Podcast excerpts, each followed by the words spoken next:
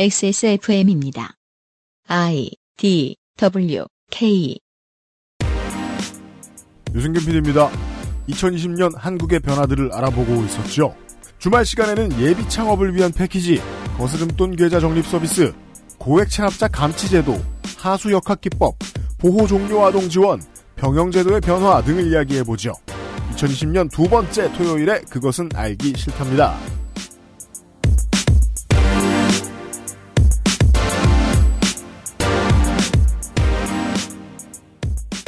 어선가 덕지진이 앉아있고요. 이번엔 제가 먼저 선수를 쳐서 안녕하세요를 해보려고 했는데 1초 늦었네요. 윤세민 에디터도 앉아있고요. 네, 안녕하세요. 이런 거에 욕심이 없는 윤세민입니다. 왜 그런 거에 욕심 있고 그래요? 광고 욕심을 좀 내봐요. 그것은 알기 싫다는 정상적인 면역 기능 관리는 매일매일 NK365 액세스몰 음향기기 섹션 세상의 모든 도시락 도시락물 한 번만 써본 사람은 없는 빅그린 프리미엄 헤어케어에서 도와주고 있습니다. 건강을 위해 검색 또 검색 그런데 정상적인 면역 기능은 챙기고 계세요? 건강의 기본은 정상적인 면역 기능 내 옆에 탑 매일매일 NK365 우리 아이 성장기부터 NK365 키즈 모발에 힘이 없고 너무 얇아요. 빅그린이죠. 스트레스성 탈모라는데 어쩌죠? 빅그린이에요. 윤기나고 풍성한 머릿결 저도 만들고 싶어요. 네, 빅그린이라니까요. 아무거나 쓸 순 없잖아요. 13년간 이어온 빅그린의 노하우 투쓰리에서 헤어로스까지. 빅 그린 건강한 변화의 시작 빅그린 헤어로스 샴푸. 빅그린 광고를 좀 해보세요. 네, 설날에 빠질 수 없는 게 빅그린 되시겠습니다. 에코 선물 세트를 새롭게 구성했다네요. 이거 뭐 매번 나오는 거 아닙니까? 그 지겹다 이거예요 지금? 혹시 출연료도 지겨워요? 아니요, 그렇지 않습니다. 그래서 지금 봤는데 어, 조금씩 다르네요. 이번엔 설맞이로 할인율을 더욱 높였습니다. 그러니까 이런 좋아요. 거죠. 비굴해요. 좋아요. 구성을 약간씩 다르게 해보다가 이번에는 더 이- 그 바리에이션을 더 이상 만들 수가 없다. 그렇다면 할인율을 다르게 해보자. 알았어요. 잘하네. 욕심이 있네. 정가 대비 최대 82%의 할인율입니다. 82%요? 이거는 최대. 최대, 최대. 아, 뭐 이거 이거 접하면은 일괄 82%는 아니고요. 그랬다간 여기도 어, 공장이 불탔어요 수, 수준이잖아요. 82%면은. 네.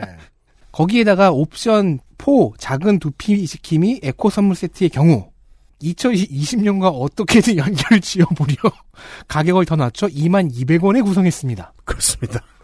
예뻐해 주십시오. 굳이 말을 하지 않아도 많이 사실 거 압니다만이라고 적혀 있는데요. 음. 저는 그렇습니다. 말을 하지 않아도 많이 삽니다. 작년 여름에 샀던 세 통이 아직 남아 있어요. 음. 근데 이것 때문에 또 사야 되네? 별도의 포장이 필요 없이 배송 받는 대로 선물이 가능한 친환경 에코 선물 세트와 설날을 함께 하십시오. 그렇습니다. 이거 좋네요. 별도의 포장이 벼- 필요가 없다.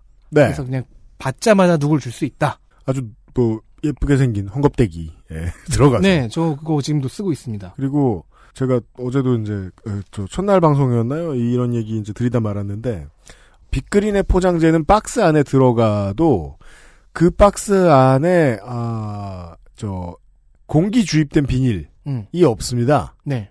그냥 약간 두꺼운 종이가 우글우글우글 이렇게 들어가 있어요. 네. 그 종이 되게 감촉 좋아요. 그래서 그냥 쓱 펴면 바로 재활용이 가능합니다. 네, 그 종이 완충제도 쓰고 비닐 사용과 과대 포장이 없습니다. 음. 어, 매우 친환경적이군요. 이번에는 외부 박스의 테이프마저 친환경 종이물 테이프로 변경했다고 합니다. 어제 이 얘기가 나왔어야 됐는데. 왜냐하면 이게 100%의 방법은 아닌데요. 네. 어, 할 수 있는 최선들 중 하나입니다. 지금은. 그러면 이제 또 뭐가 재활용할 수 없는 부분이 있을까요? 접착제죠. 네. 접착제까지 녹말 점성을 사용해서 100% 분해가 가능한 소재라고 합니다. 이게 빅그린이 점점 주객이 전도가 되고 있네요. 네. 점점 친환경 포장업체에 더 가까워지고 있네요. 그 사장님이 어, 이거에 엄청 집착을 합니다. 네, 그러니까 지금은 그쪽으로 사업을 하셔도 잘 될 것 같은 느낌이 들 정도네요. 이미 그러니까 세민이가 냄새를 맡았으면 이미 그 양반은 준비하고 있을 거예요. 음. 괜히 돈 버는 게 아니에요. 자회사 하나 더. 네. 네, 꼼꼼하게 세심하게 환경을 생각하고 있습니다. 음. 액세스몰이 어디 가나 제일 싸고요. 네. 빅그린의 친환경 에코 선물 세트 설날 선물로 매우 좋습니다. 네. 오늘은 이야기들이 아주 많습니다. 첫첫 번째는 거스름돈에 대한 얘기인데요. 거스름돈,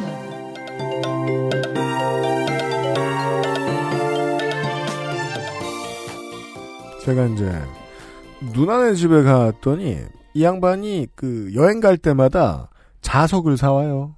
아, 그게 취미이신 분들 많죠. 네, 그- 되게 다양하게 많더라고요. 네, 냉장고 전기세가 많이 나오죠. 아예 철판으로 사왔더라고요. 어우, 그렇게 현명하신. 네, 그래서 다닥다닥 붙여놨어요. 네. 현관문에도 붙여놓고. 저는 그런 게 있는지 몰랐거든요.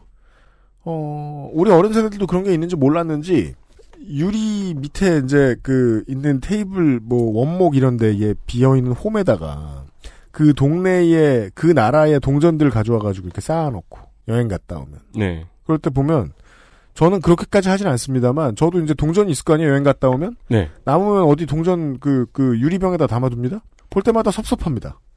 이젠 돈이 아니게 됐거든요. 그래서 거스름돈을 동전으로 주지 않고 계좌에 적립해주는 서비스가 올 상반기 중에 시행될 예정입니다. 이런 걸 합니다. 저희 어머니가 가장 서운해할 서비스입니다. 왜요? 제 동전통을 저희 어머니가 탐하시거든요. 와, 그, 원래 그 전투는 보통 자식이 한 20살쯤이면 끝나는데, 아직도. 이게 이제 네. 바, 바뀌었죠. 저도 할 말이 없는 게 그 돈으로 오락실을 옛날에 많이 가서. 아, 그렇죠. 네. 한국은행에서 발표를 했습니다. 음. 현금으로 뭔가를 산 뒤에 거스름 돈을 소비자의 IC카드나 모바일 현금 카드와 연계된 계좌에 적립해주는 서비스입니다. 음. 사실 이 서비스는 한국은행이 동전 없는 사회를 추구하면서 2017년에 한 번 시도했던 서비스였습니다. 맞아요. 그런데 당시에는 교통카드나 포인트에 적립하는 구린 방식이었어요.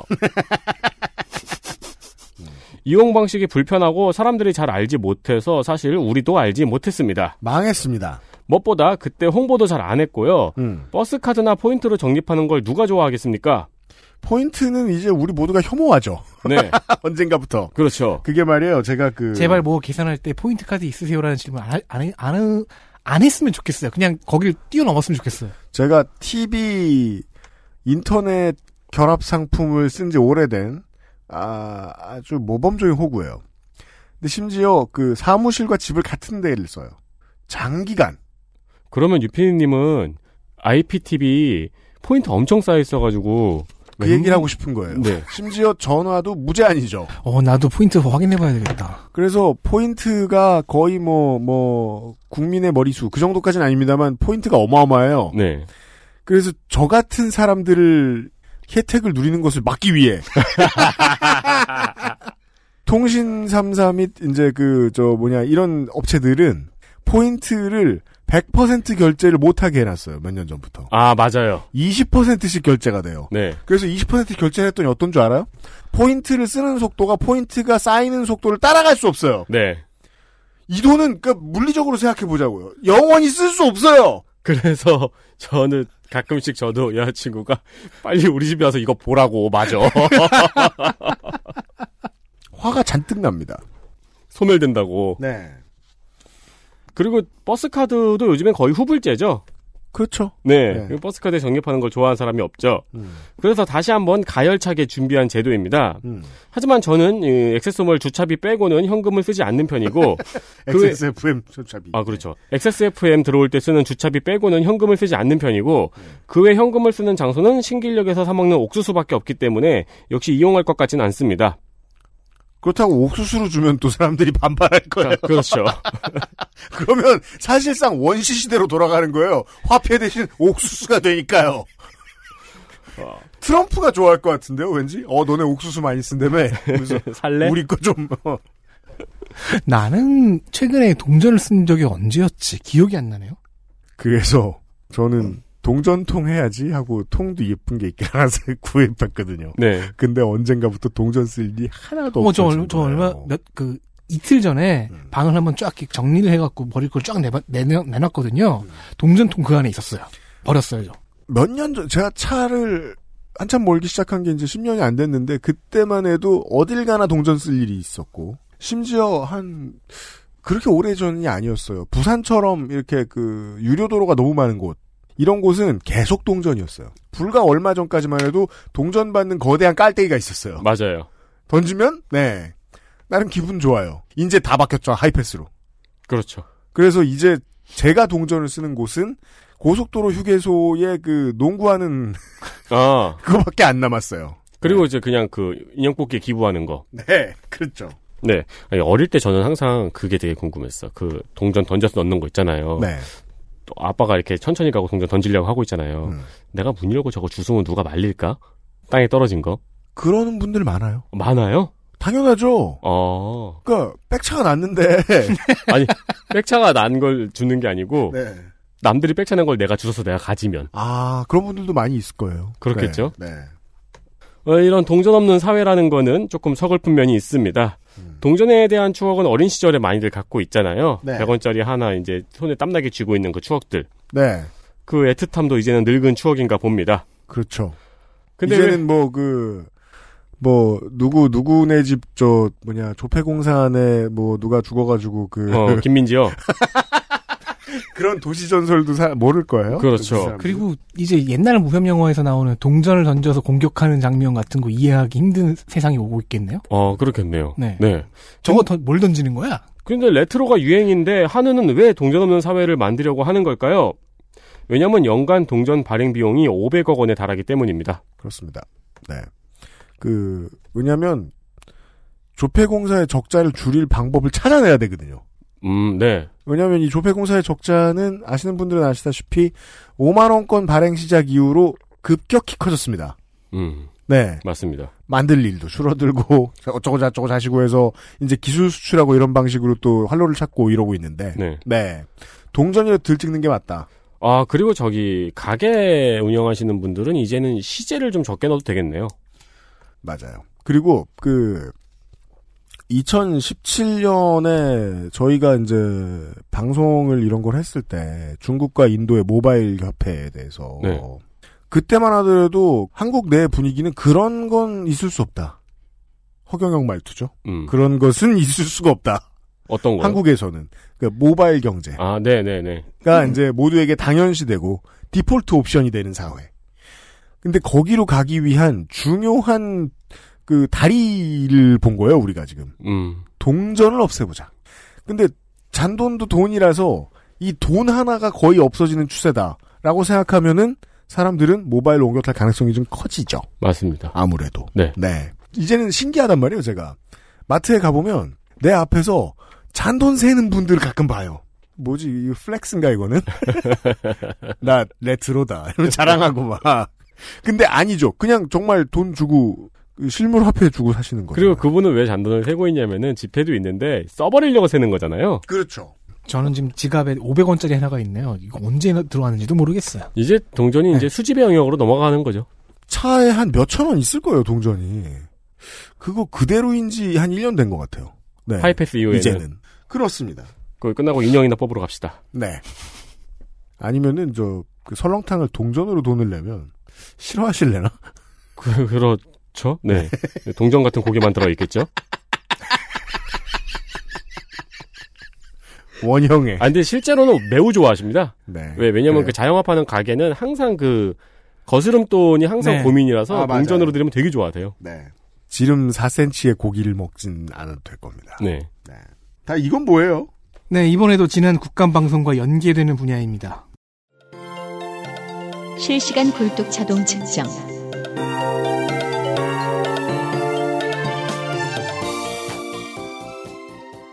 대기오염과 미세먼지 관련해서 굴뚝에 부착된 TMS, TMS. 굴뚝 자동 측정기기 얘기를 한 적이 있죠. 음. 몇몇 공장이 TMS의 측정 결과를 조작해서 기준치 이하로 맞춘 것이 걸려서 환노이가 신나게 때렸던 얘기였습니다. 측정 결과를 조작할 수 있다. 네. 네. 저희도 신나게 얘기했죠. 국감 이전부터 환노위 의원들 대부분이 이 문제에 대해서 초당적으로 들고 일어나서요. 대기환경보전법의 개정안을 각자가 막 갖고 들- 나왔고 음. 정부도 자기 안을 얹고 했는데 이게 논의가 좀 그럭저럭 잘 됐어요. 네. 그래서 각 법안을 종합한 버전이 위원장 제안의 형태로 통과가 됐습니다. 골- 가장 골자가 된 법안은 윤상현 안과 김태년 안에 있는 처벌 수위 상향 그리고 송옥주 의원 안에 있는 그러니까 송옥주 의원의 내부에 있다는 게 아니라 그 의견을 평생 안에 품고 살았다는 게 송옥주 아니라. 의원 법안에 있는 네. 그러니까 뭐 측정 결과 수시 점검입니다. 음. 국무회의는 국감 이전인 작년 3월에 송욱주 의원 안과 관련된 상황을 또 의결을 해놨고요. 그 결과 TMS 측정 결과를 연 1회 공개하던 것이 이제부터는 실시간으로 홈페이지에 공개가 됩니다. 홈페이지 주소는 stagensky.ol.kr이고요. 음. 사업장 대기 오염물질 관리 시스템이라는 제목입니다. 네. stackn sky.or.kr 재밌어요. 보- 들어가서 보면. 옛날 같으면 and, a and a and d를 썼을 텐데. 네. n만 썼어요. 음. 어허허허, 힙하네요. 사실 이, 이 홈페이지는 4월 3일부터 정식 운영되는 거고요. 음. 3월까지는 시범 운영 중입니다. 어, 지금도 일부 공장들의 굴뚝 현황을 볼 수가 있습니다. 아, 이건 지역 주민들이 확인을 자주 하시겠네요. 네, 홈페이지 정보 네. 공개 탭에서 음, 측정 결과 공개를 딱 클릭하면 지도가 떠요. 음. 자발적 협약을 맺고 있는 사업장들을 지도에서 확인하고 이 4월 3일부터는 뭐 거의 대부분의 공장들이 추가될 겁니다. 음. 네. 굴뚝 TMS의 수치를 실시간으로 볼 수가 있습니다. 정확하게는 실시간은 아니지만은 왜냐면 수치를 30분 단위로 평균치를 내고요. 이게 측정 후 30분이나 1시간 후에 홈페이지에 반영이 됩니다. 이거 사실 상전벽해입니다. 네. 제가 새벽 6시인가쯤에 딱 봤는데 5시와 5시 반 거를 확인할 수가 있었어요. 음. 어디는 5시 거, 어디는 5시 반 거. 좀 더 기다리니까 5시 거가 나왔던 굴뚝들도 잠시 후에는 뭐 5시 30분 게 보이더라고요. 와, 70년대 공장장들한테 가가지고 이 미래를 얘기해주면 정말 저 왜 옛날에 심심할 때 외국 경찰들 저 무조 뭐냐 저 무전기로 바디- 대화하는 거 아, 네, 예, 예. 듣고 있었다 그랬잖아요. 이 외로운 분들이 여기 많이 들어가 보시겠네요. 그 저희가 국감방송 때 얘기했던 어, 영산강 유해 환경청이 잡아 올려서 국감에 진상했던 음. 그 고구마 줄기 있지 않습니까? 여수산단 네. 거기로 가봤습니다. 음. 흥국사역 앞에 있는 여천 NCC 여수 1공장 있는 굴뚝이 두 개 있더군요. 먼지와 질소 화합물이 여기선 측정이 됩니다. 음. 근데 어라 굴뚝 두 개가 모두 질소 화합물이 배출 허용 기준보다 높게 나오고 있습니다. 이걸 덕질인이 확인했다는 거예요. 네. 뭐 실시간으로 잡은 거네요? 음. 그래서 여- 바로 옆에 있는 롯데케미칼 여수 1공장을 클릭해서 봤더니 여기도 굴뚝이 두 개인데 어 여기는 질소 화합물이 배- 그 기준치 이하예요. 음. 그 옆에 LG화학 용성공장을 클릭해 봅니다. 음. 여긴 더 낮습니다. 심지어 같은 회사 이거 봐 외로우면 보게 된다니까. 그러니까 여천 NCC의 여수 2공장의 질소 화합물도 기준치에서 한참 낮은 거예요. 음. 여수 1공장의 분발을 촉구합니다. 아무나 볼수 있다는 소리입니다. 아, 이거는 그리고 이 정도면은 저기, 그, 연구도 가속화 되겠네요. 네. 네. 그러니까 이 변화는 무엇을 어, 가지고 올 것이냐. 일단 처벌 조항이 깔끔해지잖아요. 그러니까 이 아이디어를 어떻게 보면 좋냐면은 미세먼지 측정을 위한 그 기계 장치들은 국가 돈 아니면 지자체 돈으로 나갑니다. 왜냐하면 이게 날씨의 일환이고 국민 생활 조건의 일환이다라는 데 합의가 끝났기 때문에 거기에서 발전하면 여기로 넘어올 수 있죠. 왜 남의 굴뚝에다 국가가 이러는 거야? 이런 말을 잠재울 수 있다는 거예요. 그리고 처벌 소위도 상향됐어요. 윤상현 의원과 김태인 의원의 안, 안- 그 법안에 의해서. 네. 네. 이게 국민들의 생활과 밀접한 거니까 굴뚝 옆에 붙이지라는 말을 국가가 할 수 있다는 차관을 하자 이런 법이 나왔고요. 이게 미래를 위한 어떤 다리로 존재할 것 같으냐면 대형 공장들은 매연만 내뿜는 게 아닙니다. 하천으로 다른 못된 것도 흘려보내고 이러죠. 네.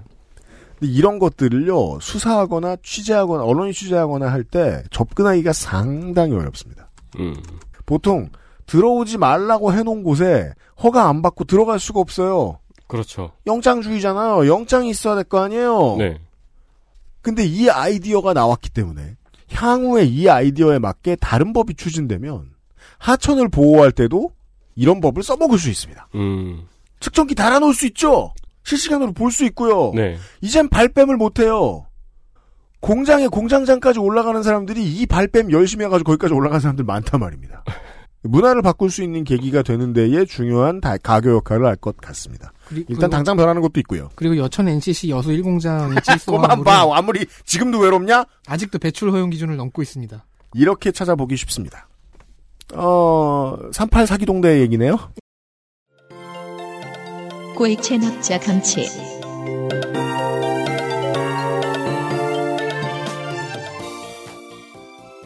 네, 그렇습니다. 가끔 TV에서 하는 기획이 있습니다. 바로 고액 세금 체납자의 집이나 차를 뒤져서 돈다발이나 귀중품 등을 찾아내서 가지고 오는 쇼죠. 네, 최근에는 비디오 머그에서 했던 게 또 히트가 쳤고요. 아 그래요? 네, 네.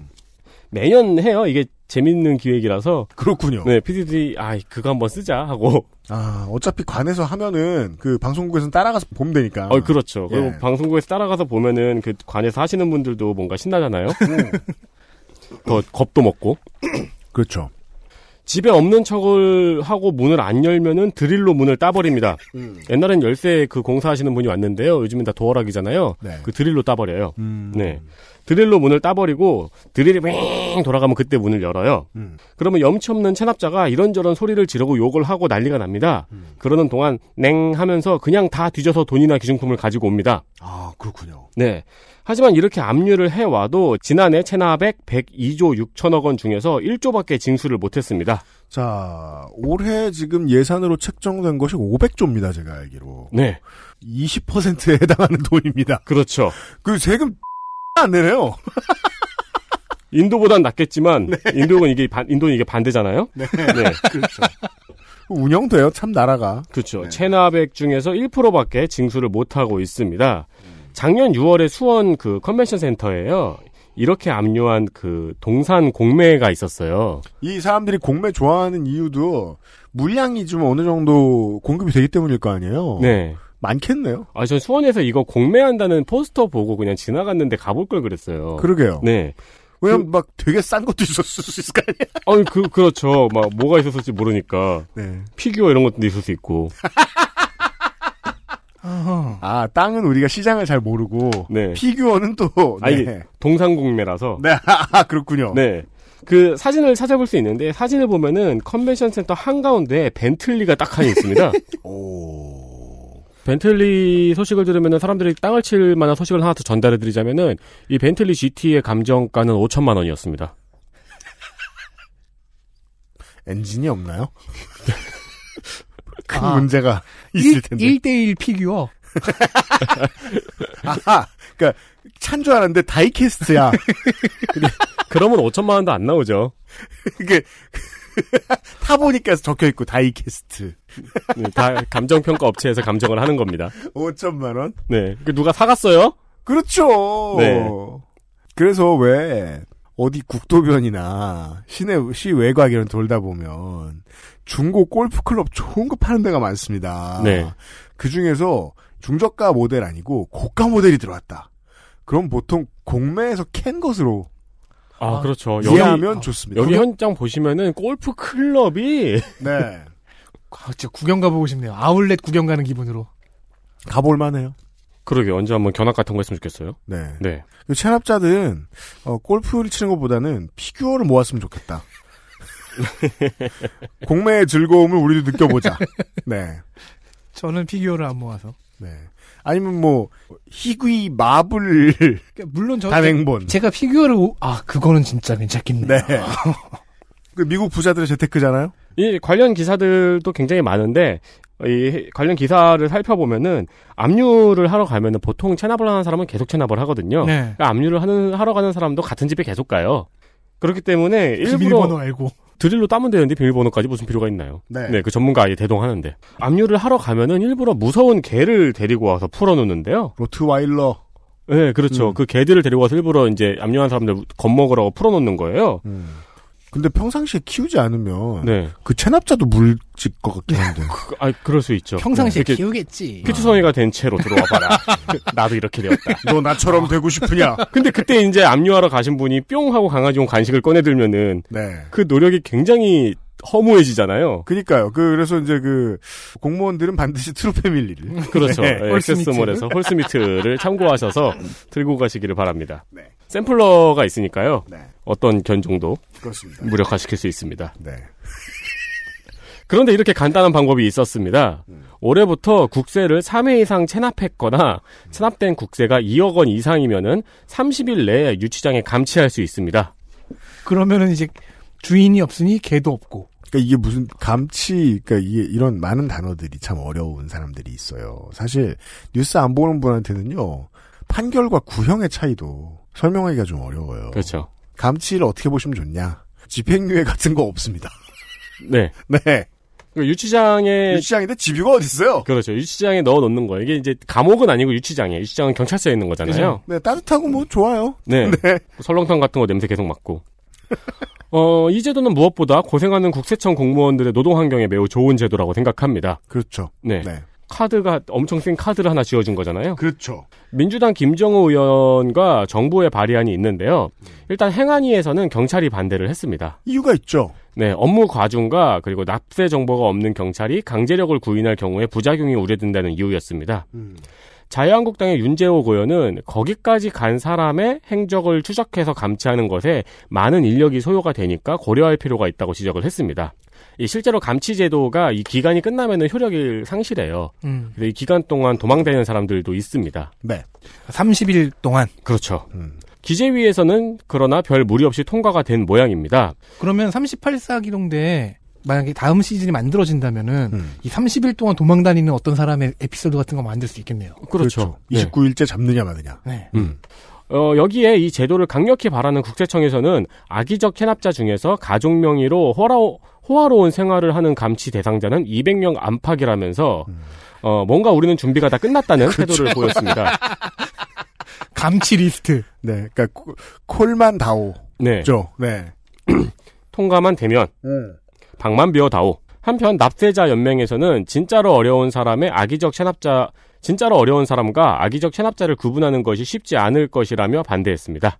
자산이 진짜로 없는 경우에는 소명 기회가 한번 주어진대요. 음. 네, 그리고 이제 자산 뒤지는 건 잘해요, 우리나라. 네, 맞아요. 그 뭐 가족명의 이런 거 다 찾아요. 어, 그리고 찾다가 같이 찾은 깨알 정보가 있습니다. 네. 저는 그 최근에 인터넷에서 한 이혼 전문 변호사의 컨텐츠를 종종 보거든요. 이게 무슨 얘기일까요? 결혼도 안 하고 이혼하고 싶니? 아니 그 컨텐츠 되게 재밌어요. 인기 네. 되게 많아요. 재산을 남의 명의로 숨겨놓고 양육비를 몇 년 동안 안 주고 있는 사람이 그렇게 많대요. 아. 네, 심지어 이제 그 저기 이제 엄마와 자식은 기초생활수급자인데 네. 남편은 호화로운 생활을 하면서 양육비를 10년 넘게 안 주고 있는 사람들이 그렇게 많다고 합니다. 어. 음. 그럼 이제 소송을 걸죠. 음. 소송을 걸어서 소송을 이겼는데도 어차피 재산을 숨겨놨으면은 소송을 이겨도 그 돈을 못 받아요. 음. 이 경우에 3개월 감치 명령을 할 수 있다고 합니다. 음. 네. 그 이제 감치 명령 들어가면 그때 양육비를 부랴부랴 주는 경우가 많다고 해요. 아. 근데 이 감치 명령 기간도 6개월로 늘어났습니다. 그게 그 이 경우엔 6개월을 도망 다니야 돼. 주어야 할 돈, 그, 그니까 그 감정이 참, 이 정치가 재밌는 게요. 어. 아니, 내야 될 돈이라는 생각이 안 드는 순간이 있다는 거예요. 네. 그게 임금을 떼먹는 방식이든, 이런 양육비를 안 주는 방식이든, 세금을 안 내는 방식이든, 한 번 안 내보기 시작하면, 내야 될 돈이 아니라는 생각이 드는 순간, 음. 이 온다더라고요. 네. 양육비를 몇 년 안 줬는데 3개월 붙들려 있을 각오가 안 돼 있나요? 그러니까 세금 안 낸 돈을 잘 모아가지고 벤틀리를 살 수 있는데 네. 유치장 갈 각오가 안 돼 있나요? 궁금합니다. 아, 근데 갔다 나온다고 해서 끝나는 게 아니잖아요. 추징은 계속 되잖아요. 그러니까요. 그럼 또 도망 다니면서 골프 치고 음, 그렇죠. 잘 놀다가 잠깐 다이어트 하자 이러면서 또 감치되고 감치, 근데 감치된 동안에 뭐 엄청 뒤지겠죠. 아 그리고 이 사람들이 저기 이제 수입을 어떠로 잘 숨겨놔서 그렇지 백수들은 아닐 거 아니에요. 네. 그럼요. 네, 경제 활동을 하고 있는 사람들일 거기 때문에 그거에 대한 타격도 있을 거고요. 맞습니다. 아닌 사람도 많겠지만. 네. 어, 창업을 하는 사람들이 줄고 있습니다. 그렇습니다. 근데 이건 한국에서 봤을 때고요. 여전히 저 소상공인이 되게 많습니다. 외국에서 보기에는. 예비 창업 패키지 확대.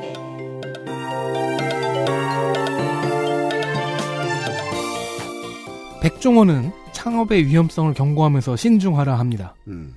중소벤처기업부는 창업하겠다는 사람들을 지원하고 봐야 합니다. 그러니까 여기 이게 다 이렇게 공무원들이 와가지고 다시 한 번만 생각해 보시라고. 월급이 짱이라고. 그러고 다니긴 좀 그렇잖아요. 네. 나도 나도 사람인데 공무원 짱이라고. 지금부터는 보도자료 받아서 쓰는 홍보기사필이 날 것이기 때문에 네. 빨리 하겠습니다. 음. 중소벤처기업부에는 창업 초기를 지원하는 패키지 프로그램이 셋 있더군요. 그래요. 창업 전에는 예비 창업 패키지, 음.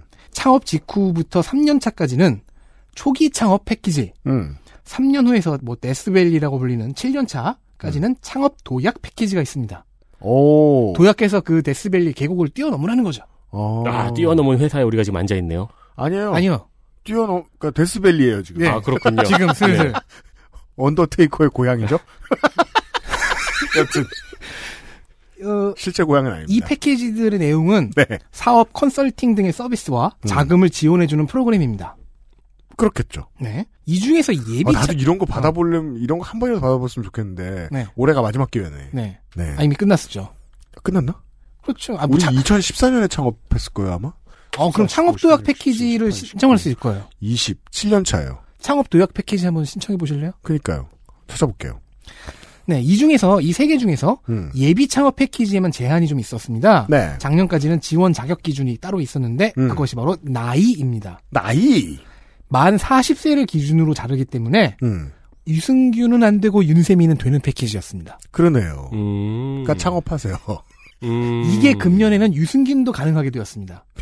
야, 임마. 그럼 난 지금 이거 폐업하고 다른 회사 차리라는 거예요? 네. 이제 XSFM이 망하더라도 유승균 씨는 새- 새로 창업할 때 앞에 언급한 세- 패키지 셋을 이어서 쭉쭉쭉 받을 수 있게 되었습니다. 40배 이상도 가능합니다. 음.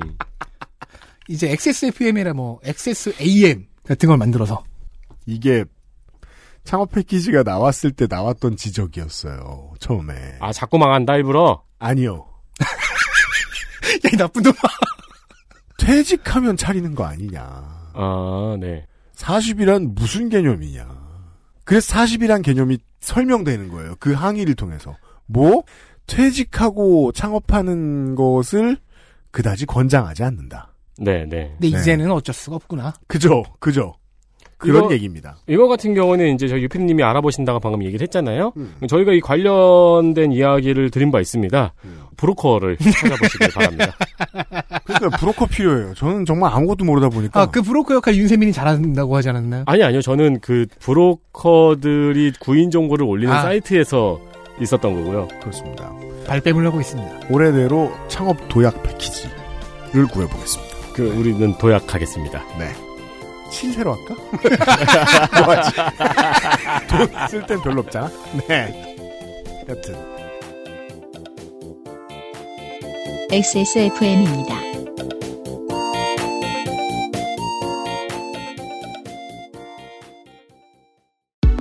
Bluetooth headphone speaker Sony monster wireless join the freedom XS Mall JJL speaker charge 3 Bluetooth speaker go clarity HDBT headphone headphone Sony Monster JBL meet the speaker Join the Freedom Access Mall 세상 많은 도시락을 비교하고 베스트 랭킹으로 실패 없는 선택까지 도시락 몰 아무리 바쁘고 힘들어도 하나만은 꼭 기억하세요. 건강의 기본은 정상적인 면역 기능. NK365. 내 옆에 탑! 매일매일 NK365.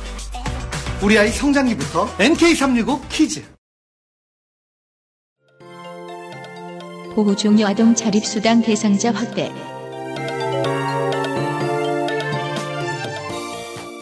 네, 아름다운 재단의 18 어른 프로젝트는 보호 종료 아동의 이야기를 나누고 지원하고 있는 제도입니다. 어, 광고와 생활 시간이 아닙니다. 보호 종료 아동은 18살이 되면은 지자체의 정착지원금 500만 원을 받고 시설에서 나와야 한대요. 네, 그리고 LH에서 전세 임대 주택을 지원을 해주는데, 음. 저는 이걸 막연하게 LH 임대 아파트 한 칸을 주나 보다, 라고 생각했는데. 라고 생각을 하는데 그게 아니고 기존 주택 전세 임대 주택이더라고요. 음, 맞아요. 네, 이게 제가 한번 알아본 적이 있었거든요. 이게 음. 꽤 어려워요. 네. 그 본인이 직접 주민센터에 이거를 신청을 하고 나서 결과가 나오기까지 한 달 정도를 기다린 다음에 음. 집주인이 LH 전세 임대를 해주겠다는 메모를 찾아 나서야 됩니다. 음? 그런 다음에 계약을 해야 돼요. 음, 자격을 이거는- 얻고 나서 네, 생각보다, 그니까, 아니, 물론, 그, 나라의 제도 중에 특히나 집에 관련된 제도들은 운에 기대는 측면들이 있습니다. 네, 어, 경쟁률이 좀 있다 보니까. 그렇죠. 근데 이거는 운빨이 너무 좋아야 되는 것 같은데요? 네, 그 운이 좋은 경우에는 LH에서 이런 집을 리스트업을 해놓는 경우가 요즘에 많이 있어요. 음. 저는 찾아봤는데 없더라고요. 음. 이 리스트업을 해놓는 집을 찾을 수 있는데 그게 없는 경우에는 부동산을 돌아다니면서 이 LH 전세임대주택 있냐고 물어봐야 됩니다. 어. 네. 어, 그래서 전사, 정착지원금 500만 원을 가지고 우선 월세 생활을 하는 경우도 많다고 합니다. 거의 그렇게 될 것 같네요. 자세한 건 모르겠어요. 네. 네. 경향은 모르겠어요. 잠시 동안만이라도 네. 그게 뭐 원룸이 됐든 네.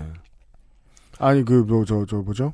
고시원일 네네, 수도 있고 고시원 됐든, 그렇죠. 네. 그럼 이 500만 원은 순식간에 날라가게 되죠. 그렇죠. 네. 본인이 만 18세에 혹은 본인의 자식이 만 18세에 500만 원을 가지고 갑자기 집 밖으로 나가라고 하면은 그걸로 정착을 할 수 있을 거라고 생각하는 사람이 얼마나 있을까요? 그러니까요. 아, 네. 이 경우는 직장을 잡고 그걸 토대로 집을 구하는 게 아니라 집을 구한 다음에 그 근처 직장을 잡고 뭐 이런 식이 돼야 되겠네요. 음. 어, 그렇죠. 보건복지부에서도 여러 가지 지원 사업을 하고 있는데 그나마 10명 중에 4명은 연락두절로 지원이 안 된다고 합니다. 음, 네. 보건복지부에서 하는 지원 사업 중에서는 정착지원금 외에도 매년 30만 원의 자립수당을 2년 동안 지원을 해주고 있습니다. 2년. 네. 이것도 자동이 아니고 신청해야 돼요. 음. 이를 올해부터는 3년으로 확대를 합니다. 그리고 보호 종료 아동뿐만 아니고 아동 일시 보호 시설이나 아동 보호 치료 시설까지 포함하기로 했습니다.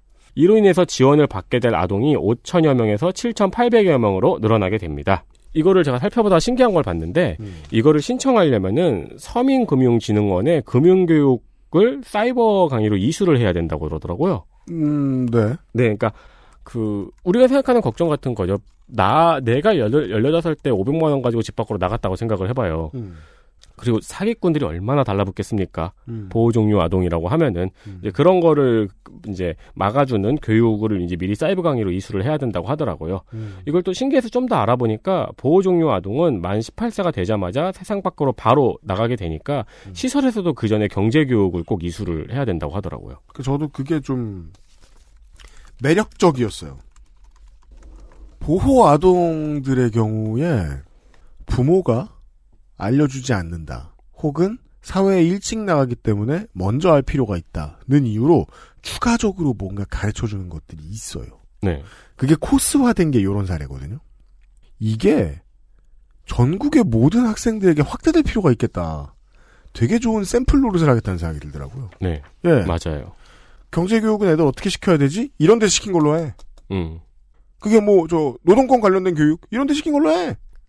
좋은 사례가 될 것 같아요. 네. 관련 자료를 좀 더 찾아봤는데 어, 돈은 나오는데 어른이 없는 게 가장 힘들다고 합니다. 음. 네. 예를 들어 보일러가 고장 났을 때 그리고 집 저도 아직 집 계약하라 그러면 자신 있게 못 해요. 네, 저도요. 등, 기부등본 보는 법도 잘 모르고 음. 보기야 본다만 네. 이 모든 순간에 물어볼 수 있는 어른이 없다는 게 가장 힘들다고 합니다. 어, 더 찾아보니까 이 18 어른 프로젝트가 작년에 KBS2 거리의 만찬이라는 프로그램에 나왔더라고요. 이제 유튜브에서 확인할 수 있는데 재밌습니다. 아, 그래요? 네. 이 보호종- 만찬 한 번도 본 적이 없어가지고. 보호종료 아동이 저도 이거밖에 안 봤는데 음. 보호종료 아동이 직접 나와서 거기 MC가 박미선 씨더라고요. 네, 네, 맞아요. 같이 이제 어떻게 생활했는지들을 나누는 이야기인데 예, 재밌었어요. 음. 네. 그 썸네일이 되게 인상 깊었어요. 왜요? 정착지원금 500만 원 탕진잼. 잘 만들었네. 그 500만 원이 어떻게 날라갔는가를 이야기하는. 예. 음, 그렇군요. 그리고, 어, 제목이 이상해요? 하수구의 마약.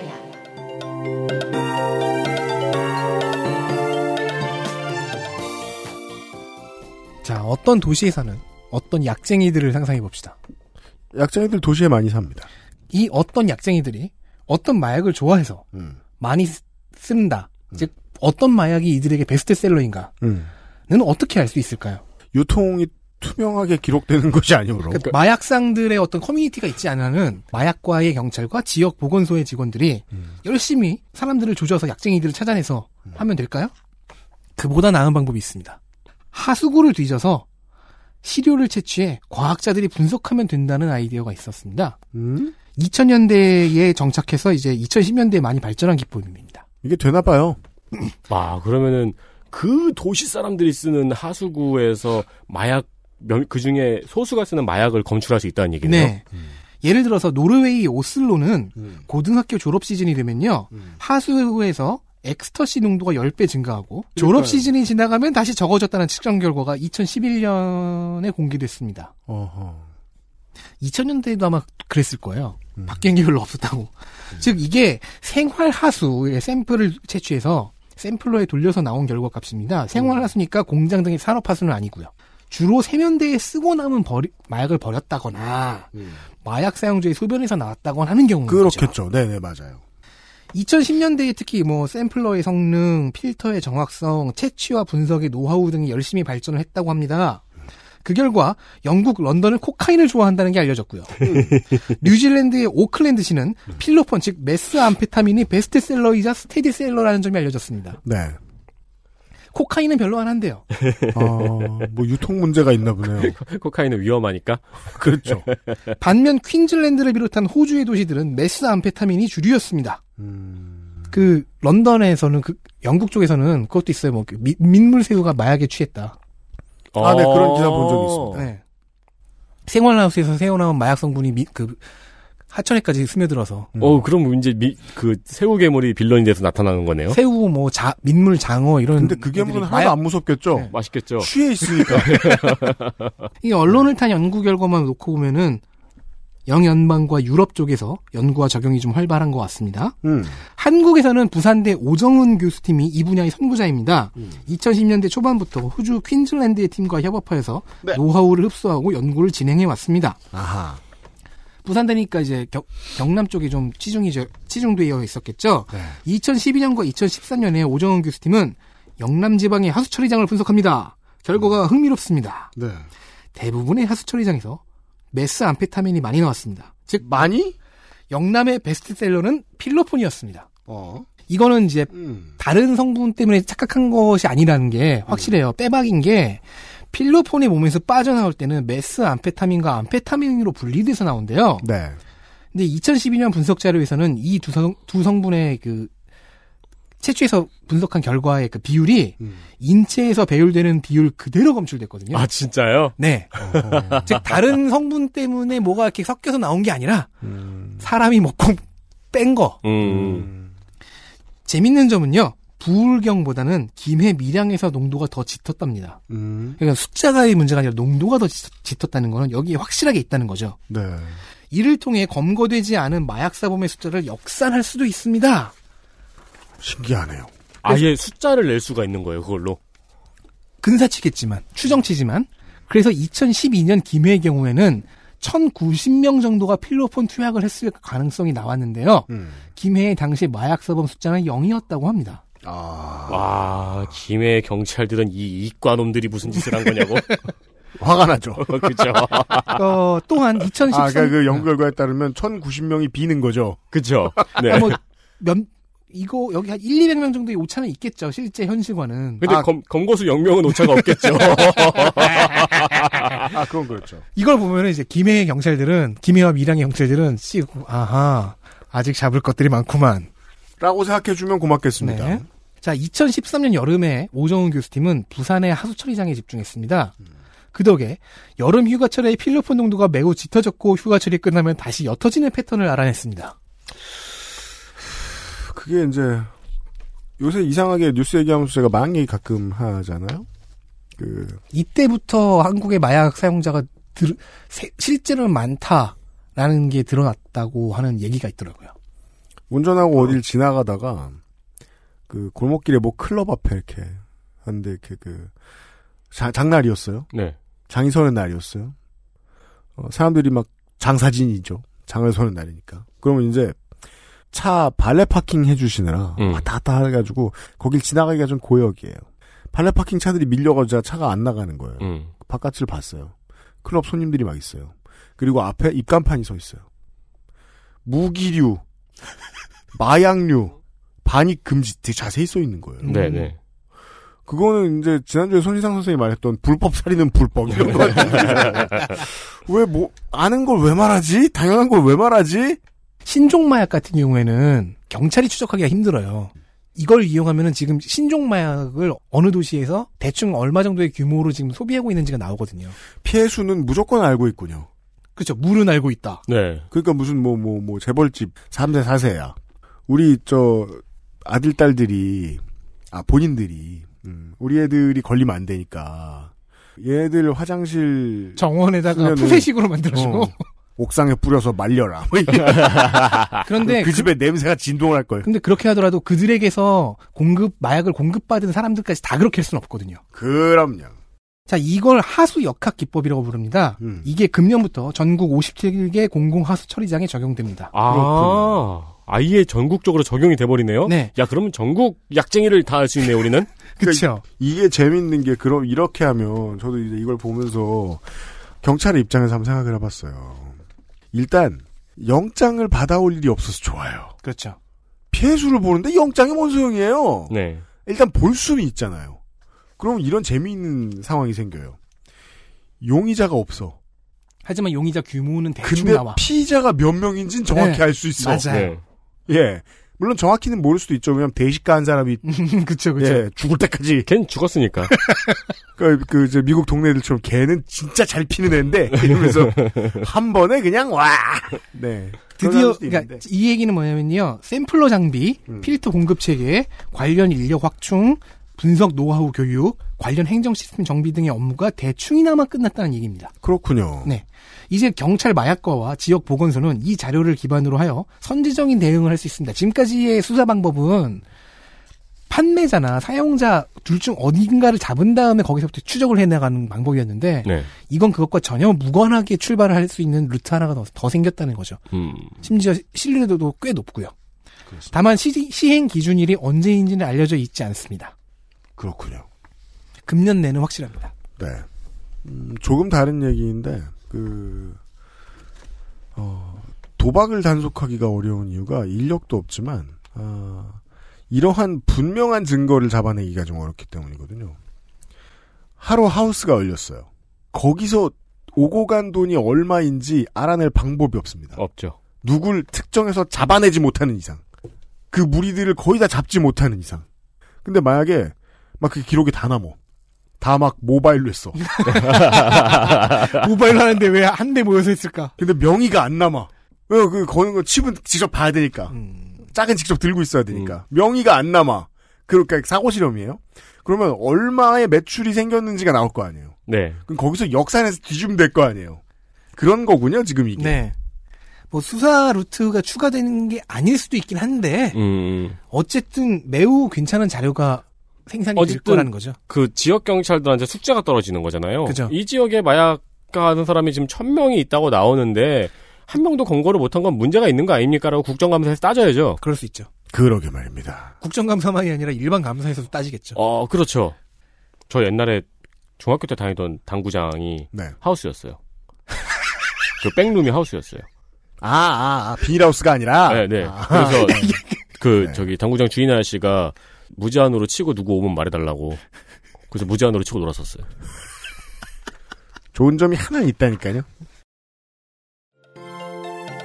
병영제도의 변화.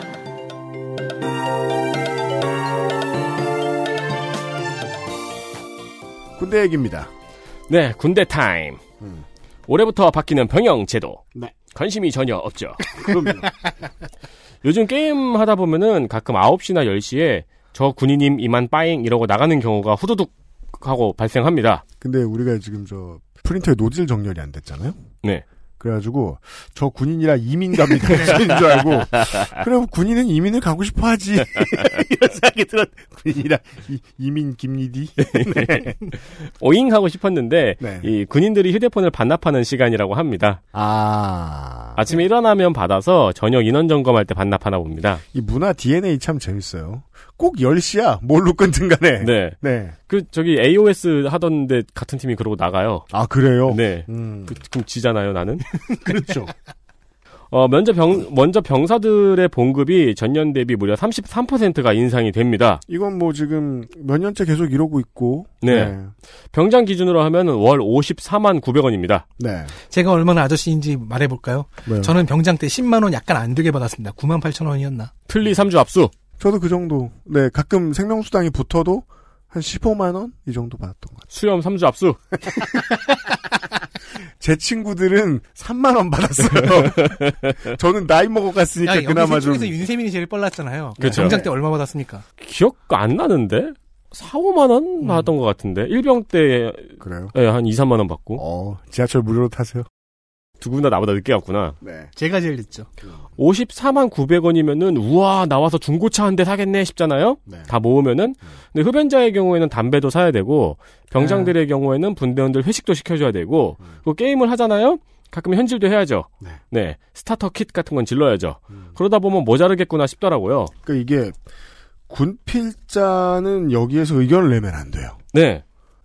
이거는 군필자가 아닌 우리가 이제 그냥 모병자가 됐다고 사- 실험을 해보고 상정을 해보고 그냥 시민들 이 보는 눈높이로 봐줘야 된다는 거예요. 최저임금에 한참 못 미치는 그냥 그 돈입니다. 그렇죠. 그러니까 이게 많다 적다라고 말할 가치도 없는 게 사실 내시당초 최저임금보다 적잖아요. 음. 지금 2022년까지 목표가 최저임금 절반 따라가는 거예요. 음. 네. 병사의 자기 개발 비용이 또 나오나 봐요, 요즘에는. 네, 그 지원 금액도 종전에 연간 5만 원에서 10만 원으로 인상하고 아까 말씀하신 그 포인트 본인 비용 부담률을 50%에서 20%로 낮췄다고 합니다. 음.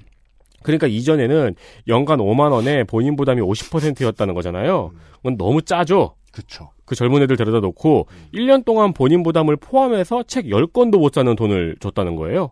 네. 군대 책을 얼마나 많이 읽는데. 이제는 슬슬 덜 읽을 겁니다만은 아, 핸드폰이 있으니까. 네. 한 명당 하나씩 패딩이 나온다고 합니다. 이거야말로 군대 안 가본 사람의 문장 아닌가요? 그럼 뭐 인당 반 개씩 나오진 않을 거 아니에요? 일단 반 개씩 나오잖아요, 군대는. 뭐 뭐? 정원이 40명이 부대 정원이 40명이면 20개 나오고 10개 나오고 네. 그럴 수 있잖아. 아니 근데 난 옷은- 아예 안 나왔다고. 옷은 한 사람에 하나씩 줘야지. 안 주죠. 그래요? 안 주는 경우가 많았죠. 저는 이런 거 안 나왔어요. 아니 패딩은 안 나오지 당연히. 아니, 근데 이건 깔깔이가 개인- 나오지. 깔깔이 나왔지. 개인 보급품이니까. 아 깔깔이. 네. 그리고 기능성 컴뱃 셔츠도 지급이 된다고 합니다. 네. 이게 이제 기능성 셔츠래요. 음. 땀 흡수 잘 되고. 이제 컴뱃 셔츠는 기원이 뭐냐면은 중동 파병이 길어지면서 안 그래도 더운 곳에서 네. 두꺼운 걸 이중으로 하고 있잖아요. 네. 그래서 방탄 좁기 입는 부분은 그냥 티셔츠로 만들자라는 아이디어가 나온 거예요.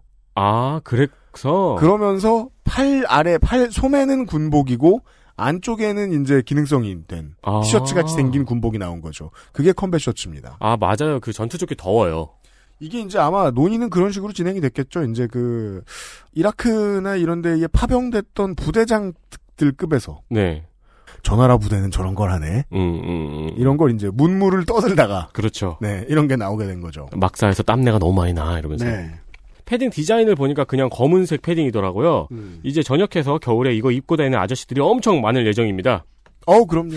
네. 네. 괜히 입고 학교 가고 그러지 마세요. 일단 지자체 선에서라도 조례를 좀 만들어. 예, 콕 이 복학생들은 복학생 군복 안 입기. 그 벌금 매기긴 좀 그러니까 캠페인이라도 어떻게 좀 네. 했으면 좋겠다. 학교 교무 행정의 과제가 시급합니다. 하지만 이 군필한 시민들은 아, 강변하죠. 그걸 입어야 게임이 더 잘 된다. 실력이 올라간다. 잠이 잘 온다. 네, 등등등. 그리고 양심과 종교적 신앙 등에 따른 병역 거부자들이 교정시설에서 36개월을 합숙 복무하는 대체 복무 제도가 시행이 됩니다. 병사 영창 제도는 현재 국회에서 군 인사법 개정안이 심의 중인데요.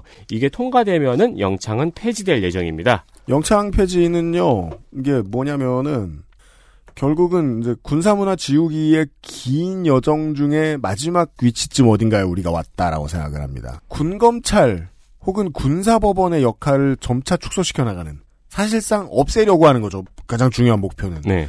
영창이 거기에 무슨 관련이 있느냐? 영창은 바깥의 법원하고는 달라요. 바깥의 법원은 우리를 구류하려면 가두려면 아까 감치 얘기도 나왔죠. 네. 법원의 결정이 필요하고요. 예, 근거가 있어야 되죠. 그리고 사람의 몸이든 그게 저 뭐냐 남의 재산이 됐든 영장이 있어야 마음대로 움직일 수 있을 거 아니에요 국가가. 근데 이건 영장 갖고 하는 게 아니죠. 부대의 결정에 따른 겁니다. 영창 들어가 보신 분들 아실 겁니다. 저요. 행정 처분입니다. 음. 저 4박 5일 들어가 봤습니다. 영장 못 받잖아요. 영장이 아니고 제가 무언가 영장이 안, 안 쓰이니까. 제가 무언가 부대 내에서 잘못을 했을 거 아닙니까? 음, 그것을 놓고 징계위원회가 부대 내에 모- 모여요. 네. 그건 그냥 제 위에 있던 간부 몇 명이 모여서 하는 건데 음. 거기서 4박 5일 결정이 내려지면 그게 그걸로 그냥 저는 헌병대를 간 겁니다. 네. 억울했어요? 아니 억울하진 않았어요. 제가 잘못한 건 맞았거든요. 근데 말투가 억울해 보이길래 속을 뻔했다, 야. 아니, 제 말은 그 저도 그렇게 생각해요. 네가 잘못했겠죠. 절차가 그렇게 네가 네 죄를 알렸다. 간소하다는 겁니다. 대신 이제 영창제도 대신에 뭐 감봉, 견책 같이 이제 우리가 일반적으로 볼 수 있는 그런 처벌 제도가 시행될 예정입니다. 그게 더 왜냐면 그게 더 합리적이네요. 그게 영장주의입니다. 영장 없이 뭘 어떻게 가져가? 사람 몸도 마찬가지. 그렇죠. 네. 네. 군대 많이 좋아졌네라는 생각을 끊임없이 하겠지만 그럴 리가 있겠습니까? 군대는 나쁩니다. 네. 근데 단지 처음부터 우리 때처럼 그렇게 나쁠 필요가 없었던 거죠. 그렇죠. 두 가지 얘기합시다. 사병이 되어 겪는 군대는 나쁩니다. 요즘에는 병사라고 합니다. 예, 디폴트 값입니다. 직장으로서의 군대는 괜찮습니다. 점점 더 좋아지는 측면이 있다. 네. 네. 아, 괜히 영창간 얘기했나? 그니까요. 그, 지금부터 나더러 편집해달라고 울며불며 떼쓴다고. 아니 편집은 제가, 괜찮습니다. 네. 어, 끝으로는, 네. 아, 이거 넣어달라고 하려고 그랬는데, 요긴이 들어갔네요. 임산부 친환경 농산물 꾸러미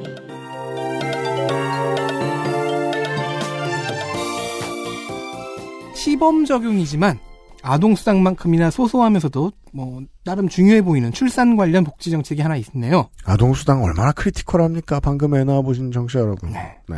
임산부에게 뭔가 좋은 것을 먹으라고 주는 겁니다. 친환경 농산물 꾸러미 지원 사업인데요. 네. 농촌 많이 끼고 있는 지자체들이 처음 시도했습니다. 연간 48만 원 상당의 농산물을 1년 동안 무료 공급해 주는 제도입니다. 근데 임산부잖아요? 받아갈 겁니까? 갖다 줍니다. 그렇습니다. 주민센터에 임신 확인서 혹은 출생 증명서를 내면 된다고 합니다. 음흠. 이거는 일단 시범 사업이라서요. 지역이 정해져 있습니다. 네. 이게요, 그, 원래 충북도가 하던 사업이에요. 네.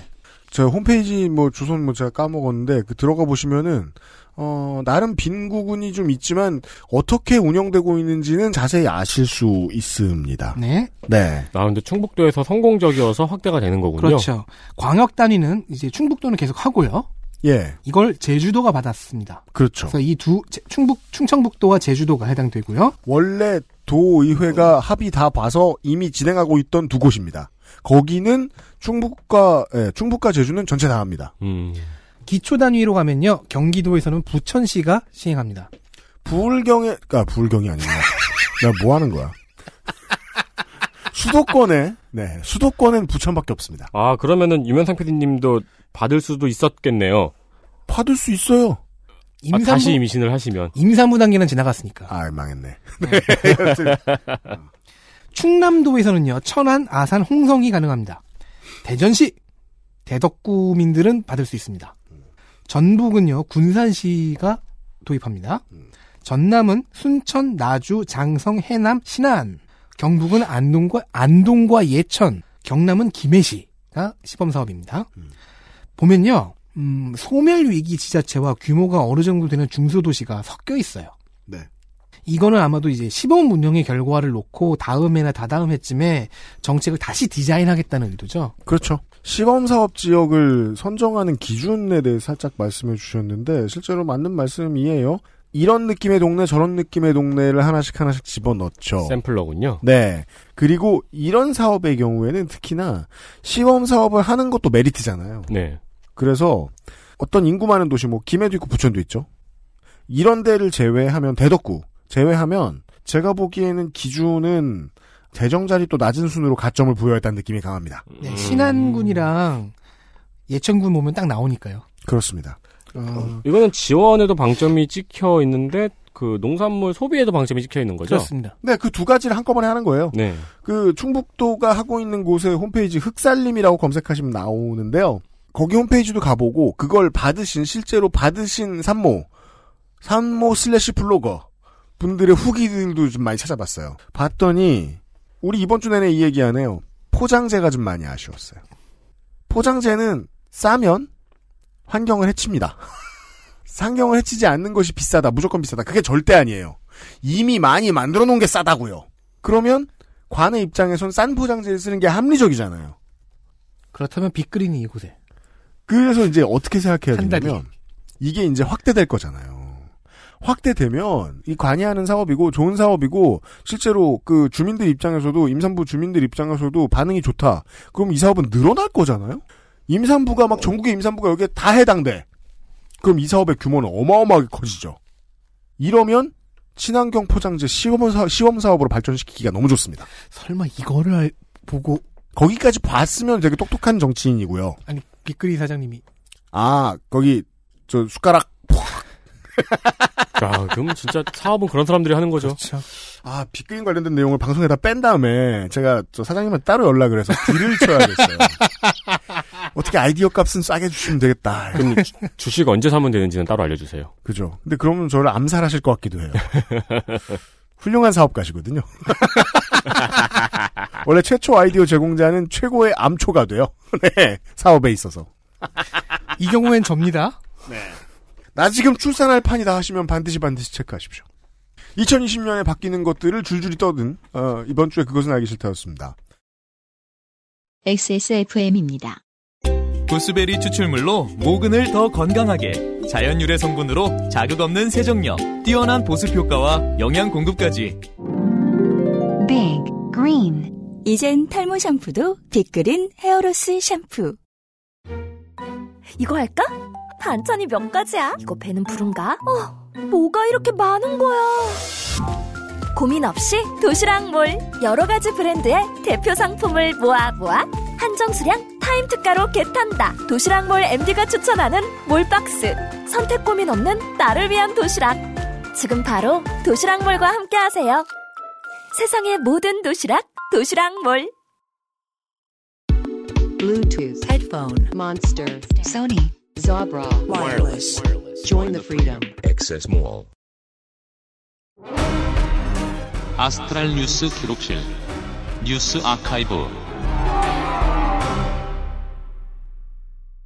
뉴스 아카이브예요. 아, 네. 뉴스 아카이브입니다. 2019년 1월 7일 윤희영 작가가 그들의 첫 번째와 두 번째 고양이로 이상문학상을 수상했습니다. 작년 이상문학상 수상작. 입니다. 네. 이상문학상은 77년 1회 김승옥 작가가 수상한 이후 한국에서 가장 권위 있는 문학상이었죠. 다른 문학상도 있는데 제가 문학상 수상집을 챙겨보던 때의 매대 권력만 보면은 확실히 이상문학상이 제일 높았어요. 그러나 작년에 이상문학상을 수상한 작품인 그들의 첫 번째와 두 번째 고양이 이 소설의 저작권은 현재 윤희영 작가에게 있지 않습니다. 이상하죠? 네, 돌아가셨거나. 아닙니다. 아니에요. 제가 이 얘기를 뉴스 아카이브에서 하는 이유의 첫 번째는 요파 씨를 듣기 전에 원고를 썼기 때문이고요. 네, 그 작년 마지막 요즘은 팟캐스트 시대에 어, 등단하신 작가분의 사연이 왔습니다. 네, 왜냐면은 등단을 목표로 하든 하지 않든 이 작가들은 어, 문학상을 바라보고 살고 문학상들은 보통 1월 첫 주에 발표가 납니다. 12월 전주, 12월 12월 마지막 주쯤에 당선된 작가들에게 살짝 귀띔이 가고요. 네, 그래서 관련된 사연이 그때쯤 왔던 거였거든요. 네. 네. 그리고 딱 이 얘기를 어제 요파 씨에서 하셨더라고요. 맞아요. 네, 그걸 오늘 들어서요. 왜냐하면 또 다른 또 등단한 작가가 또 후기를 보내셔가지고. 네. 네. 올해로 돌아오겠습니다. 올해는 김금희 작가의 경애의 마음이 대상 수상작으로 선정이 되었습니다. 그러나 김금희 작가는 계약서에 작품의 저작권을 3년간 양도한다는 내용이 있었다고 밝히면서 이에 대한 계약서 수정 요구를 했지만 받아들여지지 않았다고 밝혔습니다. 이런 계약서를 받아들일 때 작가의 마음은 이래요.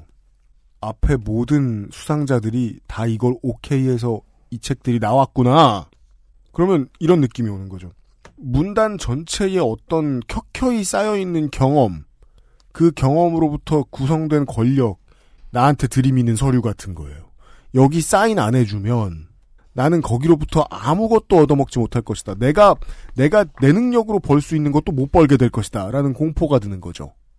이 이상문학상의 경우에는 소설을 쓰고 이걸 직업으로 받아들이는데 관심이 없으신 분들한테 가장 좋은 거는 다큐멘터리 영화 트루마 쇼의 내용을 생각해 보시면 좋아요. 이상문학상이라는 이름 붙여주는데 광고대를 받는 거예요. 네. 그리고 그 계약서에는 이 작품을 표제작으로 쓸 수 없고 다른 단행본에도 수록될 수 없다는 조건이 있어서 이에 대한 문제를 제기하자 표제작으로는 쓰게 해주겠다고 답변을 했다고 합니다. 살려는 드릴게. 그러니까 김금희 작가 입장에서는 황당한 거죠. 그런 양해를 니네가 왜 해? 그렇죠. 네. 네. 아니 그리고 이게 황당한 게 그 신춘문예 같은 경우는 응모를 하는 거잖아요. 음. 근데 이상원 학사는 응모하는 게 아니고 그냥 발표된 음. 소설을 심사위원들이 보고 결정해가지고 알려주는 거예요. 그러니까 이게 얼마나 미친 멍청한 제일 나쁜 말은 뭐였죠? 나쁜 짓이냐면요. 최근에 그 재밌는 얘기 들었어요. 기생충 미국 리메이크작이 나오면 음. 주인공을 사무엘 L 잭슨 선생이 할 거란 설이 있대요. 음. 예. 그래서 네가 계획이 있구나 뭐 골든글러브 시상식 주최 측에서 기생충 판권을 3년 동안 넘겨달라고 한 거라. 아 참네. 그럼 뭐 제작자와 감독은 이제 그 사람을 때리는 수밖에 없는데. 그리고 이제 이걸 밝히고 나자 우수상으로 선정되었던 최은영 작가 역시도 해당 조항을 보고 수상을 거부했다고 밝혔습니다. 이렇게 사건이 터지자 어, 이기호 작가도 역시 나에게 연락이 와서 가볍게 거절하고 나만 조용히 빠지려고 했는데 문제가 커졌다고 밝혔습니다. 문학사상사 측은 저는 이 문학사상사에서 나온 책을 이상원 학상밖에 몰라요. 계약서상 표현에 오해가 있었던 것 같다고 밝히며 얼리시고 오해. 구글 번역기로 적었는지 네. 수상 후 1년이 지나면은 자유롭게 출판할 수 있도록 해왔다고 밝혔습니다. 숫자 3과 숫자 1 사이에 무슨 오해가 있었다는 거죠? 그리고 그거를 왜 니네가 허락을 해요? 그리고 그 1년은 왜 해먹어요? 네. 그러나 이 같은 문구가 계약서에 포함된 것은 지난해 수상부터였다고 합니다. 대상 수상자와 우수상 수상자 2명, 심지어 이 작가들은 인기도 많아요, 지금. 어, 이들이 거절을 하는 바람에 올해의 이상문학상은 개최 자체가 불투명해졌고, 42년 동안 월 1월 중에 나오던 수상 작품집의 발간도, 그리고 42년간의 건의도 이제 불투명해진 상황입니다. 가장 놀라운 점은 신인 작가도 아니고 이미 문학상을 몇 개씩 받은 작가들에게 그런 계약서를 들이밀었다는 겁니다. 그리고 지금 확인이 됐는지는 모르겠는데 음. 문학과 사상사에서 결국에는 이런 계약서를 작년부터 음. 2년째 쓰, 게 된 이유가 그 직원의 실수다라고 얘기를 했다는 얘기가 있던데. 그 회사는 계약서를 인턴 직원한테 시켜가지고 쓰게 하나요? 그러니까 말이에요. 법무팀도 있고. 네, 혹은 그 독해 불능자. 어, 네. 그 글을 안 배우신 분. 아니 이제 그니까 그 한국말 출판사에 글을 안 배우신 분을 채용한다는 것도 좀 독특한 네, 밸런스 감각이고요. 매해 1월 초가 되면 어, 문학상들이 무슨 짓을 하는지에 대한 어, 경험담들이 작가들로부터 좀 많이 나왔으면 좋겠어요. 이거 생각보다 재밌거든요. 자세히 파고 들어가면 별 지저분한 게 많거든요. 네. 이게 제가 보기에는 고약한데 그 중에 가장 깔끔한 거가 어 그쵸. 나온 게 아닌가 싶은데 여기 지금 국무과 셋이 앉아 있는데 그렇습니다. 네. 음, 그래서 이상문학상의 명맥이 올해로 끝날 수도 있다는 말씀을 드립니다. 그러니까요. 다음 소식은 1992년 1월 8일입니다. 매년 1월 8일은 이 행사가 큽니다. 그렇습니다. 일본에서 총리를 했었던 미야자와 기이치가 한국에 들어와서 정상회담을 했습니다. 이를 계기로 주한 일본 대사관 앞에서 일본군 성노의 범죄 행위에 대해 책임을 묻기 위한 시위가 있었습니다. 이것이 첫 번째 수요 집회였습니다. 네. 수요 집회는 2002년에 이미 단일 주제로 개최된 집회로는 세계 최장 집회 기록을 갱신했습니다. 그렇습니다. 10년 차. 그리고 여러분도 아시다시피 이 기록은 매주 갱신되고 있습니다. 이제 28주년이 됩니다. 첫 집회는 234명의 할머니들이 시위에 나섰고 당시의 사진을 보시면 당연한 얘기겠지만 60대의 젊은 할머니들이었습니다. 그쵸. 네. 직접 피켓 드시고 다뭐 정정하시고 뭐 정정하다는 말도 좀 웃기죠. 60대 분들에게. 네. 음. 네. 어, 작년에 김복동 할머니를 포함해서 다섯 분의 할머니가 돌아가셨고요. 네. 이제 우리나라에는 스무 분의 할머니만 계십니다. 이 스무 분의 할머니 중에서 세 분은 아직 수요 집회에 참석하고 계십니다. 그렇죠. 건강상의 문제로 매번 참석은 어렵고요. 네, 그럼 어, 맞아요. 날씨가 굳거나 그러면 참석 못 하시고. 네. 다 아는 얘기를 왜 뉴스 아카이브에서 하냐 하면은, 어, 이 한 분 한 분 돌아가실 때마다 우리는 뉴스를 봤어요. 네. 이제 맞아요. 몇분 남았습니다라고 하면서. 네. 네. 언젠가 이분들이 한 분도 안 계신 나라에서도 우리가 살게 될 것이라는 생각이 들어서 이 내용을 전해드립니다. 그렇습니다. 그 빠짐없이 참석하고 그 다음에 해외에서도 수요 집회를 만든 경험이 있는 어떤 이제 활동가께 제가 들은 얘기인데 재작년에 하고 3년 전에 오지게 추웠잖아요 한국이. 네. 예. 부산 시민 여러분 어떻게 생각하시는지 모르겠는데 추웠습니다. 그 사람들은 자꾸 미친 얘기하는 것처럼 들으니까 제가. 네. 어, 그때도 당연히 우리가 알고 있는 그 모습입니다. 특별한 개인 사정이 안 있으시면은 쉬지 않고 나오세요. 계속해서. 네. 집안에서 다 뭐 이렇게 병원 가셔야죠. 이런 병원 일정도 그 주, 주 5일로 월화 목금토로 채워 놓으시고 다니시는 경우도 있으신 거예요. 음. 그럼 이게 되게 추우니까 이제 물어보는 거예요. 활동가들이. 할머니 이거 1월 만이라도 좀 안 나오셔도 되지 않겠느냐. 저희가 다 나와 있지 않느냐. 네. 근데 그런 걸 사실 감히 물어보지도 못하는 분위기죠. 음. 나오시니까. 그냥 한번 용기 내서 물어봤대요. 그런 대답을 들었다는 거예요. 나는 이거 할 팔자인지 치질도 안 걸린다고. 근데 저는 이제 그 얘기를 전해 들은 건데도 불구하고 강력한 의지에 고개가 숙여지지 않을 수가 없었습니다. 그렇죠. 네. 네. 그걸 되게 아주 별것 아닌 언어로 표현하시더라고요. 여튼. 아니, 이 방송을 듣고 계신, 혹은 뭐 집회에 참여해 본 경험이, 수요 집회에 참여해 본 경험이 있으신, 그 어떤 시민들이라도 할머님들을 우리가 만질 수 있고, 대화할 수 있고, 그 눈을 마주치면서 대화할 수 있는 그 동안만 하려고 이거 하는 게 아니라는 건 다 알고 있잖아요. 네. 네. 그러합니다. 네. 네. 그 작년에는 음. 필리핀에서 이제 위안부 성노예 피해를 당하신 할머니들도 참석을 하셨더라고요. 음, 맞습니다. 아, 맞아요. 그 얘기 또 언젠가 하게 될 것 같아요. 필리핀에서도 이것이 이제 시민사회가 힘을 합치면서, 어, 정례화되고 길어지고 이야기가 커질 것 같습니다. 네. 네. 관련된 이야기를 기회가 되면 다뤄볼 수 있도록 하겠습니다. 여기까지가, 어, 이번 주에 그것은 알기 싫다였습니다. 여기에 있는 이 대책회의의 세 사람은, 음, 다들 이번 주 방송 내용에 거의 웬만하면 적응을, 적용을 받고, 우리가 또 출산할 수도 있잖아요, 또? 아, 네, 우리가 하는 건 아니지만 우리와 관련 있는 누군가가 하겠죠. 네. 어, 우리 이웃들이 군대도 갈 거, 아, 적용 받을 거예요. 네. 오늘, 어, 오늘 어제 그제 나온 모든 이야기를. 그리고, 어, 다 공문과 출신이라. 이상문학상과도 연관이 있죠. 네. 아, 문학상을 기다리며 청춘을 대박 써먹은 그렇죠. 친구들을 덜어 가지고 있고. 네. 네.